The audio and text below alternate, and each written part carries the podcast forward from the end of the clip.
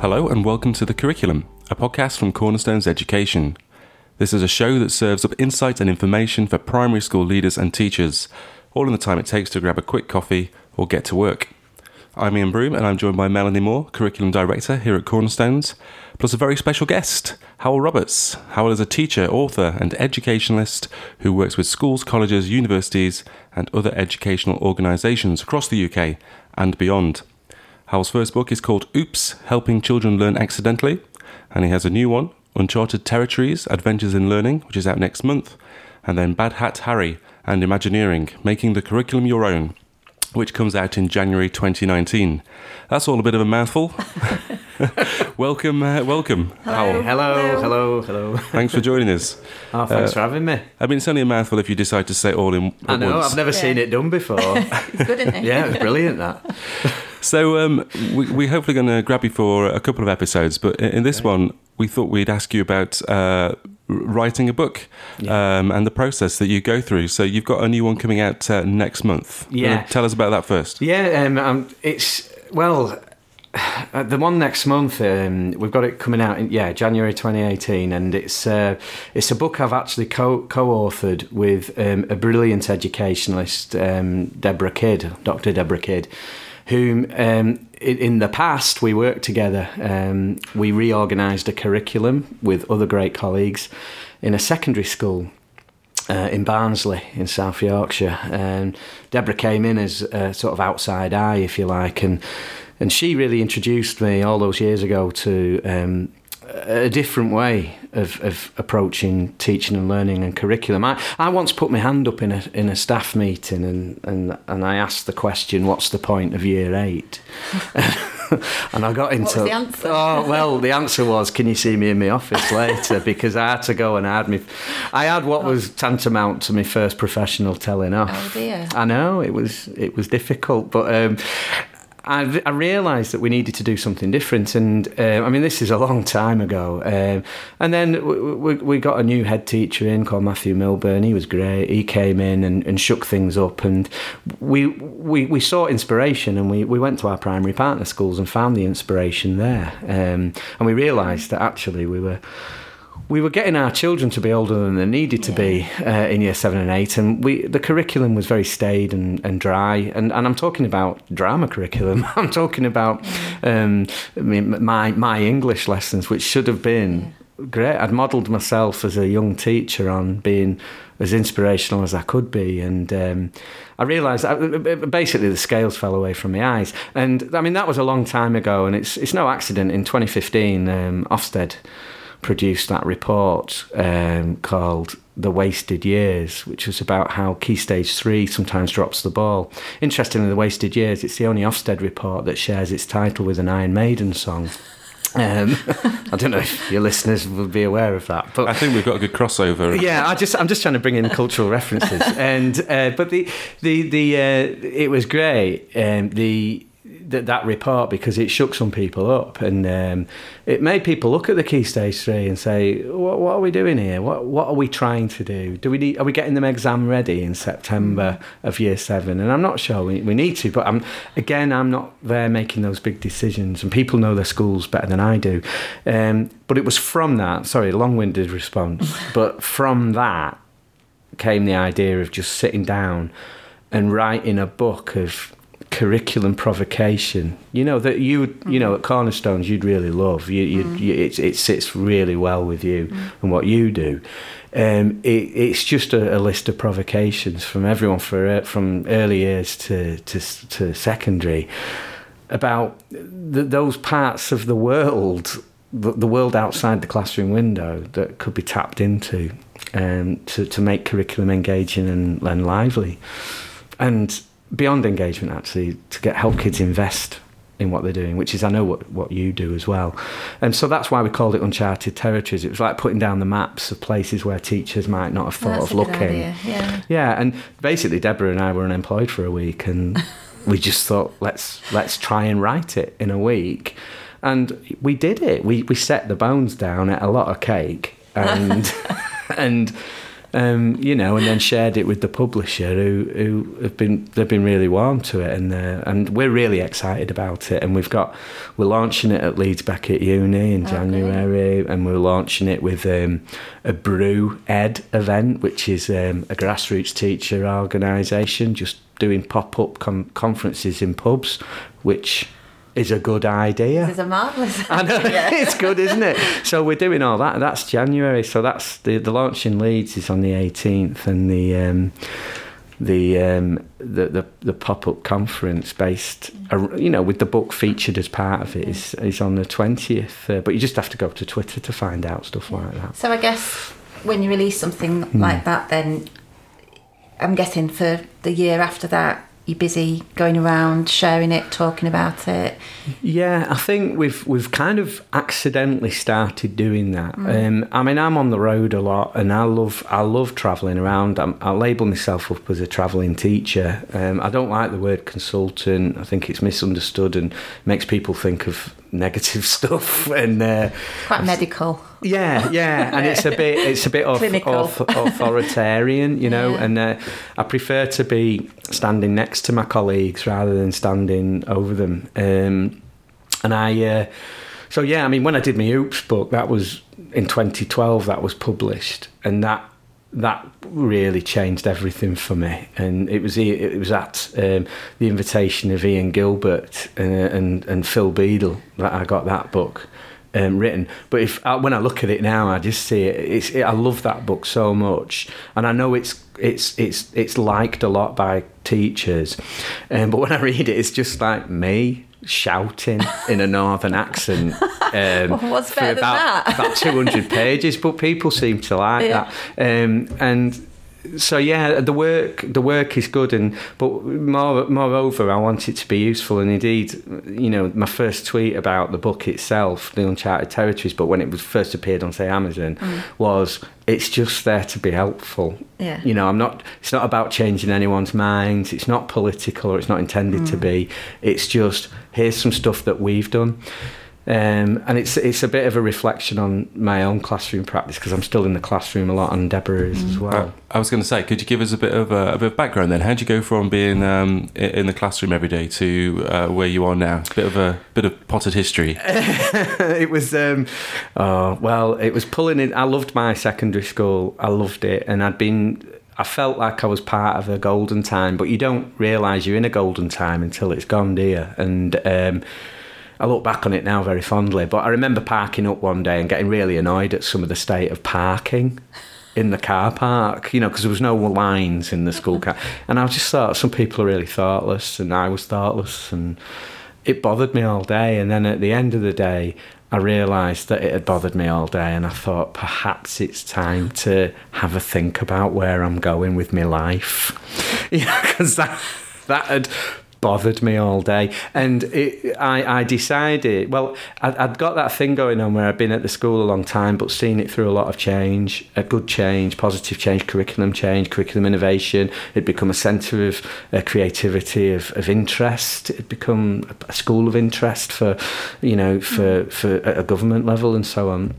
And, uh, and my practice had totally changed as well because I'd worked with Deborah, I'd worked with Dorothy Heathcote, Luke Abbott, these these brilliant pedagogy teachers, you know, these people who knew their onions, and I'd, I'd, as I say, I'd had a bit of an awakening. Now, I didn't want to just go to another school and struggle for, you know, and struggle to get a message across. Mm-hmm. And I thought I'm just going to take a year out, and I've got a very understanding wife, and, and she just said, go for it and that was brilliant. That was all the permission I needed, to be honest. And as long as I could try and match my salary in that first year, I, I felt like it would have been a success. And there is there is a, a sense of well, I, I'm leaving the teaching profession, Yeah, staying in education, but there is a sense of guilt, I think, when you're leaving because you have you do have that camaraderie with your Yeah. colleagues and you want to still be doing some good.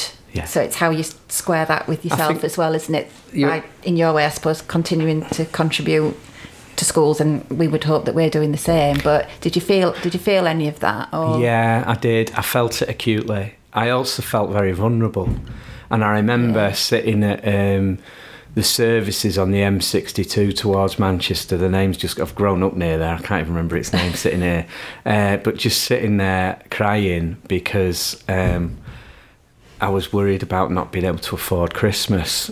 Genuinely, I was just. I, I was really worried, but I was working for someone that day who was brilliant, and she's called she is called Karen Ardley. She does a lot internationally. She's a good friend of mine. If I've had a mentor, she's definitely been one of them. Um, but she just said, um, "Hold your nerve." And if you go to my Oops book, um, I, I say that about her in the acknowledgements because she she said, "Just hold your nerve. You're gonna be all right." Yeah. And um, and those words ring round my head. And uh, if I ever do get worried, which sometimes I do, you know, because it's Yeah. it's a, you've got to make a living, Yeah. and um, I sometimes do. I, I, I think of her and I think of what she said to me that day because I've never been so uh, low then, Yeah. and I was missing my colleagues, and I was missing my. Fo- and I, it doesn't sound ridiculous to teachers listening, but I was I was missing my class. Yeah, you I was do, missing my form group. I was missing their f- their humour, their warmth, their banter. Um, and it's the sto- and, and their stories and those those stories um, that, that you know that, that would emerge on, on just a, an average school day. Which I, I mean, I'm, I'm lucky now because I can I get you know I write say, you're going into schools all the time, aren't you? and, I- it's and just I not the see same that. one. No, now. it's just not the same one. Yeah. And, but I do have camaraderie, and I do have Yeah. people I like, and I work with, and it's really important. Um, you know, it's, it's you got you, you love your colleagues, don't you? You love the colleagues you've got. It's like you love the class you've got. Uh, but I did genuinely love that Yeah. school uh, where I worked. But and so it was a hard decision to leave. However, um, I got over that grief, frankly, and uh, actually, I really enjoyed very quickly this newfound freedom of being able of being asked to speak and, and actually being people listening. Yeah, and it seems to me now, I mean, you've got a really sort of big social media presence, and I know you, you Mm. go around and you talk to a lot of teachers, that you have actually already sort of built another community, another set of, you know, people around you. The te- teachers follow you, don't they? And they Mm. Want to come and listen It's to you. slightly so- older community. Yeah. Yeah, yeah, yeah, no, it is. That's absolutely true. Well, they don't act old, some of them. But No. no. it is funny because you, you just develop. It's just, I mean, that's, I don't know, you just develop your new professional. You've got a Yeah. professional learning community, you've got your personal learning community, and then you've got just new friends Mm. and, and people you really like. And I've, I've, I've been lucky that you, you, you know, you surround yourself, don't you, with people who are like, I suppose who are like you, but who who you like and you want to be liked by. Um, and I've, I work with people all the time who I, I just got tremendous respect for, and I just pinch myself. Pro- probably most days because I feel quite, I feel really lucky. I, I, I worry for myself if I'd stayed where I was because I think I would have become, I, I, because I know what was great at that time would have stopped, Yeah. and I, I would have been far, I would have found that really difficult. Yeah. I think as well, but um, and but that school's moved on and it's doing really well and it's amalgamated with another school and that's that's doing really great guns as well. But that sort of um, yeah, having those networks is everything. So w- when you when you made that decision, did you already have like a real set of beliefs and philosophies on teaching already in place, or have they developed since? I think Ian, they were, they were they were developing through the exposure that I'd had to um, great people who had come to the school, and it wasn't just me. We had some sort of epiphany as a collective prof- group of professionals that we thought actually we can do what everyone expects us to do, but we can do it a little bit differently, and we can do it to meet the needs of our children. And um, and when I when I, one of the first big gigs out pieces of work sorry I had I say gigs but big pieces of work I had on leaving was was to go and support a curriculum in special setting for children who struggle with behaviour. And there I found a whole new set of mm. children who would test those values and a set of adults who'd test those values as well. What, what was fortunate was it was it was almost like you're doing archaeological work. You've just got to dig down with people, and they you find that they share your values as well. Yeah. It's just that veneers are created and, and armour is put on, and that's true of those children as well. A lot of those children in that setting. So I was fortunate enough to be involved with a real cutting edge curriculum innovation in in a tough um, setting, and that really tested me and embedded and strengthened my values and my ethos as an educator. So, Uh, would, sorry, no, no, I was it. looking at who would who would you sort of cite as the most inspirational Oh, speaker? Mine is Edward de Bono. When I saw Oh, him right, yeah. speak, Yeah. uh, and he, he simply did it with a you know the old-fashioned overhead projector that you used to Mm. Sort of roll, yeah. and he just drew on it with a felt tip. Yeah. But what he said was so profound and, Yeah. and so amazing. It really was sort of a, a game changer for me. Is there Yeah. anybody that you, you could probably say was? I, th- I think it's a. It, it, I mean, it's a, it's almost now. Well, and it's an unfair question because I see a lot of people who I think I would just want a tenth of what you Yeah. have, and and that'd be great. So I see a lot of fantastic Yeah. people. I work with wonderful people now, but if I look back to being a younger teacher, um, people who had a massive impression on me when I first saw. Um, Professor Mick Waters Oh yeah, um, oh, I know. Yeah, and, and he's um, you know I count him as a friend now. yeah. But at the time, you're just a face in the audience. But he blew my head because I thought, well, he gets it, and he's a big. You know, Oh, he, he's amazing, man. yeah, and and uh, so he was a a really massive. Yeah. And he, he, spoke, he speaks in a quiet way, and yet his words are full of thunder. They are, and, and he's just so funny, and he just says it in such a human way. The way that he just presents everything, Oh, his, yeah. his, his knowledge is just phenomenal. Yeah. and what a, what a great man as well. Oh yeah, Yeah. yeah. And I've got to say, you know, in terms of quiet inspiration, Yeah. there's, I mean, there's many people I can list. It would be unfair to, for me to start listing them now, but I'm inspired all the time. But th- th- there's people like going back to being that younger teacher, um, under pressure in the classroom. Um, when I first saw Dorothy Heathcote speak um, about drama and about pupil voice.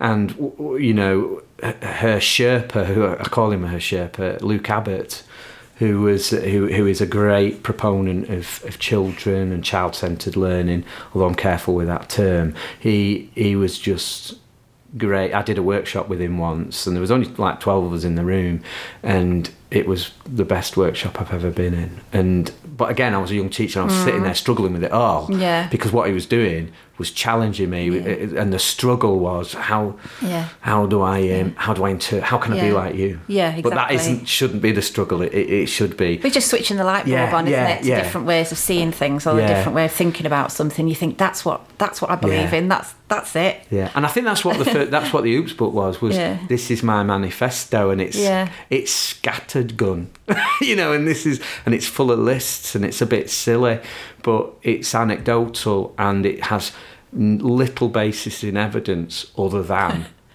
I'm a teacher in a classroom with with a bunch of kids, and this is what's happening Yeah. in this moment, which is my approach to a lot of my writing. And um, I know we've we've we've we've seen a lovely shift towards evidence based practice, which is brilliant, and, and evidence informed practice, which I'm, a, I'm obviously I'm a fan of. Um, but I'm not.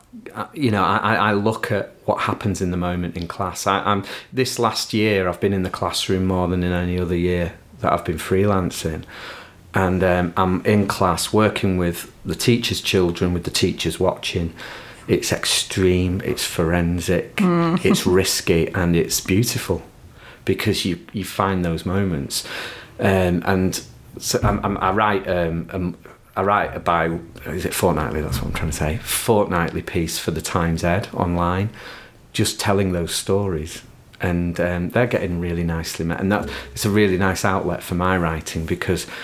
I don't have to name check anyone. This is just what happened.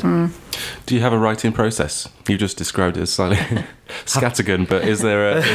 Is, Um, with with um, the Oops book, no. I just thought, right, I finished that bit. I'll start and I'll put some letters. I'll make them big, and we'll have a new chapter. Um, I my I think I'm more disciplined now in a sense. I quite like structure. Um, for those short pieces for the um, the Times Ed, they're framed in the past. So I always start with the line, um, and the the fog lifts, and then it finishes with the fog descends, and I just put a postscript at the bottom. Um, with the books, with Deborah, it was more structured, and what we've done with um, Uncharted Territories is we've just picked ten places: the castle, the desert, the solar system, and just we've hmm. built around us just those simple places. And there's images which Deborah's son Gabriel has, has created, which are beautiful and are, are stimulus in themselves. So that the structure of that is very much um, ten chapters with a with a bit of postscript around assessment and so on. Um, for the Bad Hat Harry and the Imagineering, which I'm not even sure that's going to be the title at the end of the day, because the Bad Hat Harry is just a quote from Jaws. Which, Oh, we did wonder, didn't yeah, we? which is well, I don't know if you remember in Jaws, but there's a, have you seen Jaws, Ian? Don't let me down now because otherwise I'm, I'm, gonna pro- I'm to- probably yeah. too young to remember. Yeah, That's, I've seen that's yeah, yeah, good. Well, Jaws is, is the greatest film ever made, and and the, the there's a, sequence where an old fella comes out of the water, and, and the sheriff's been watching because he thinks it's um, the shark Yeah. emerging, but because he's got a black hat on, one of those swim hats, this old fella.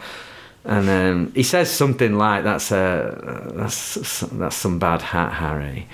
And for some reason, I just said that could be a title, Yeah. but it's so ambiguous. No one knows what it's about, other than film It's a good geeks. talking point, It's a talking point now. But the word Imagineering, that's uh, we can come back to that some Mm. other time. But the um, the it, it's uh, I found the process to write that book really hard because it's a difficult. That has been my second book. Uncharted Territories with Deborah is now my second book, and I think that's helped because I've written it with someone else who is very disciplined. Mm. Um, but just getting that Imagineering book has been really hard. Yeah, we'll, we'll we'll maybe come on to that if we've got time. We'll right, we'll, cool, we'll yeah. talk about that the, the concepts of it as well and uh, Okay. separately. I um uh, I think the the idea of self-imposed restrictions and structure really helps. I, I, I write as well. I write Mm. Yeah. fiction and and the idea that the blank canvas is terrifying in, any, is. in any situation. But um, yeah, having sort of uh, restrictions imposed, even if it's you that's imposed them, I think can be quite handy. Is that a metaphor for teaching? I don't even know if I'm. Am I going anywhere with? That's not a metaphor for teaching, is it? Having in I think there is something. I think there's something really liberating about having a blank canvas with a class. Um, it's just there are so many variables, and then you've got all the non-negotiables that you've got to deliver, and that's where the pressure comes from. I think there's a lot of teachers who'd really love to. Well, we used to plan, and you'll remember this, Yeah. Mandy, I think. We had What a are you blank sheet. saying? Yeah, we had a blank sheet of paper, and you put beach in the middle of it Yeah. and that would, or I'd put, you know, if I was teaching Key Stage Four, you know, I'd, I'd put of, of mice and men in the middle. I But mean, this is pre-internet. But I don't you know? think that's a, to me. That's not a terrible thing. You know, No. start with like you're saying about mm. uncharted territory. Think of something big, Mm. Yeah. and then And and, then and, focus imagine in. what that could be, and then mm. work everything else mm. into that. But you know, Yeah. doing it the other way, I find really restrictive. I'd rather, Yeah. I'd rather have that big word and think, right, Yeah. what, what's the possibilities here, and then let's put everything Yeah. into it that we have to. And and the question always is is where's your curriculum? I mean, a lot of the stuff I do in schools is where is the curriculum in this situation that we've just hmm. You know uh, one that I've been doing just recently is about an old factory and all it is is a picture of an old factory and it's where's the curriculum there and it's not a big leap I mean colleagues do it they just say well it's Victorians or it's Yeah. you know, it's machi- it's the industrial revolution. Um, for me, it's child labour. You know, we're going to start with the Victorians and children working there, but we're going to finish in Sierra Leone with diamond mining. You know, and uh, and and, and Yeah. teach. Oh, right, okay, and that that's actually what ima- that's what I mean by imagineering. Right. Well, we're also going to talk about what makes a good curriculum in our in our next episode. so that feels like a really almost like we planned it. A sensible place to stop, doesn't yeah, it? I've really enjoyed that. I, I found that like. It's like I've been counselled. I think it's close Do you want to a once weekly I might, go. I might go for a lie down for a bit now. We don't Yeah. even charge. Oh, Um, thanks a lot for that. if you want to uh, subscribe to uh, this podcast, then you can do so in Apple Podcasts or uh, Pocket Casts if you have a an Android device. Um, please tell people about it. Could be someone that you work with. Could be just on social media. Feel free to share. And if you really liked it, then feel free to leave a review in iTunes because that helps spread the word too. You can find out more about Cornerstones and our curriculum and other products at cornerstoneseducation.co.uk. You can learn more about this podcast, including how to subscribe at cornerstoneseducation.co.uk slash podcast. And uh, feel free to share your feedback too. We are Cornerstones EDU on Twitter, or you can email podcasts at cornerstoneseducation.co.uk. And you can find Hywel. Where can we find you, Hywel? Oh, uh, you can find me on Twitter at Hywel, H Y W E L underscore Roberts. Marvellous. Find me there, that's probably the easiest way. Great. Thank you. Pleasure.